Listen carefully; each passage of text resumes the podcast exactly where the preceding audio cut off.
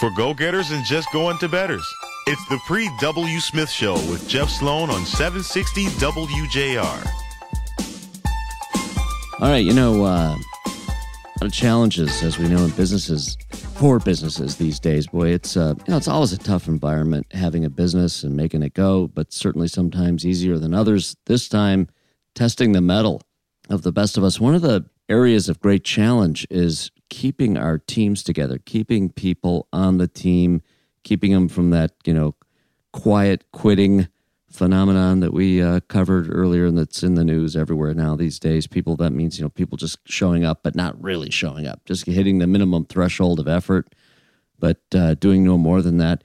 Well, another big thing we have to face as leaders of a company is this hybrid work thing. The, you know, the labor force these days, our team members, they've got some leverage you know, we don't want to lose them.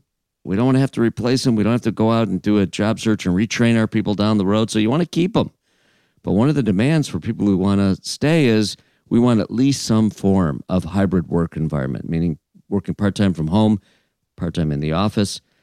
But one thing that's come up recently, there's all these new kind of challenges emerging. And one of these additional challenges is in a lot of companies, bosses, leaders, CEOs are saying, you guys need to be in the office, you know, whatever it is, three days a week, four days a week, maybe five days a week, whatever it is.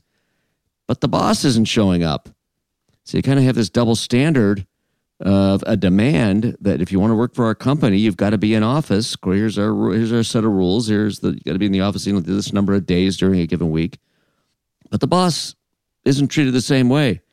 That doesn't seem right. That doesn't seem right at all. It doesn't seem like that's going to work at all. Well, Rani Molla, senior correspondent for Recode, she published an article in Vox on the subject. She's bringing it to us. Rani. Well, this article is about the latest um, inequality between bosses and their employees. You have a lot of executives, bosses, managers calling people back to the office. You know, and I'm talking about office workers, people who are able to work on a computer, are all of a sudden, after two plus years of successfully working from home, their bosses want them back seems sort of straightforward. Everyone's very upset about it. They're like, weren't we really productive all along? Blah, blah, blah. But the extra element here is that bosses aren't really working from the office. 80% of executive positions, and this is like, you know, the higher ups, this is directors, vice presidents, C suite, are now available remotely. Meanwhile, something like more than half of managers and executives want their office workers in five days a week. So it just feels incredibly unfair and people are very upset about it. Yeah, do as I say, not as I do, right? Exactly. That's not exactly. right. You know, in the, the old classic lead by example, you would think that uh, if a boss wants to get the best out of his or her employees, you got to be right there uh, in lockstep, arm in arm, you know, with a similar and fair and comparable kind of treatment and expectations with respect to the work environment and the work, uh, you know, as I say, expectations. So, what is the net effect of all of this? Well, um, you know, as I said, people are getting angry and they're doing one of two things. A lot of people who, you know, really want to work remotely are not coming in as often as they're told to. Maybe their boss is saying, come in four days a week or three days a week, and these people are coming in two or one. They're kind of, you know, just seeing how far they could push.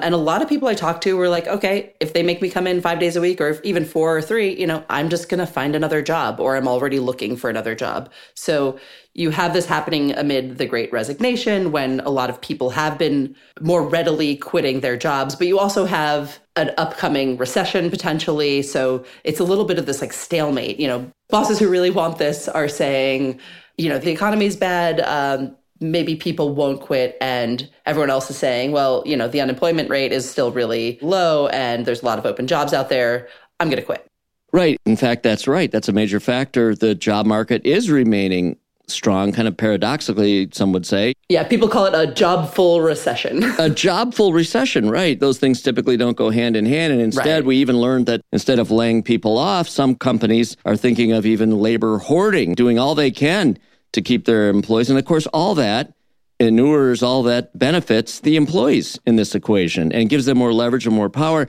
And who needs to mm-hmm. take it? Listen, you want me to come into work and you're not going to come into work, my boss, my leader? No, I'm, I'm not having it. And uh, it's a factor. Yeah. And, and you could also say, like, you know, things were never fair. It's not like your boss was always treated the same as you. Even before the pandemic, it was something like 25% of these executive roles were available remotely, while everyone else, you know, that was in the single digits. And, you know, they get paid more, they have more flexibility, they have more power. You could argue like they deserve it. They've been there a longer time, you know, they're in charge of the company. But it does, this does feel especially like icky and the optics are not good, especially when bosses don't really have the same life situations that their employees might have. You know, say, if you want to give like a downtown, for example, in a lot of cities, that's the most expensive place to live.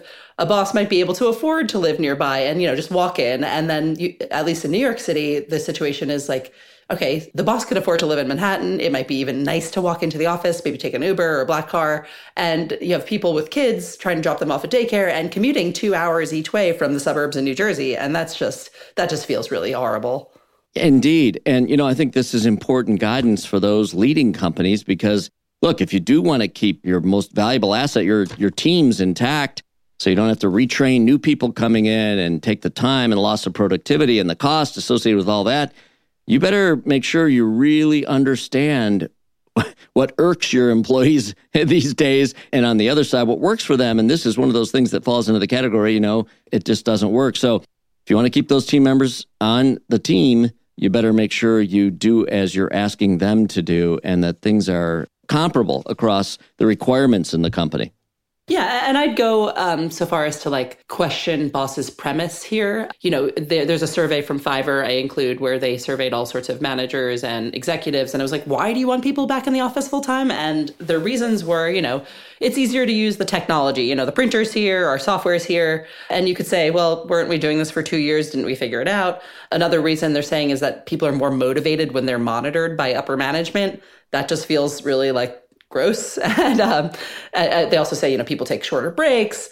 They also are like, oh, we have an office, we might as well use it. We paid for this real estate.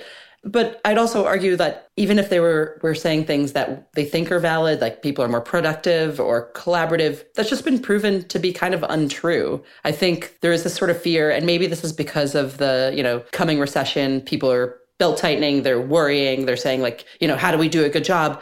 There's this tendency for these executives to want to fall back on what they know. And that was, you know, two and a half years ago. And I don't think what they know is accurate any longer. Right.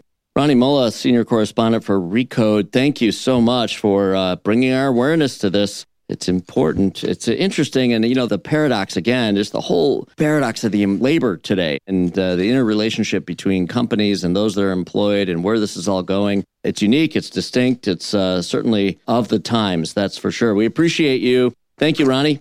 Thanks for having me. Okay, back with more in a minute right here on the Pre W. Smith Show.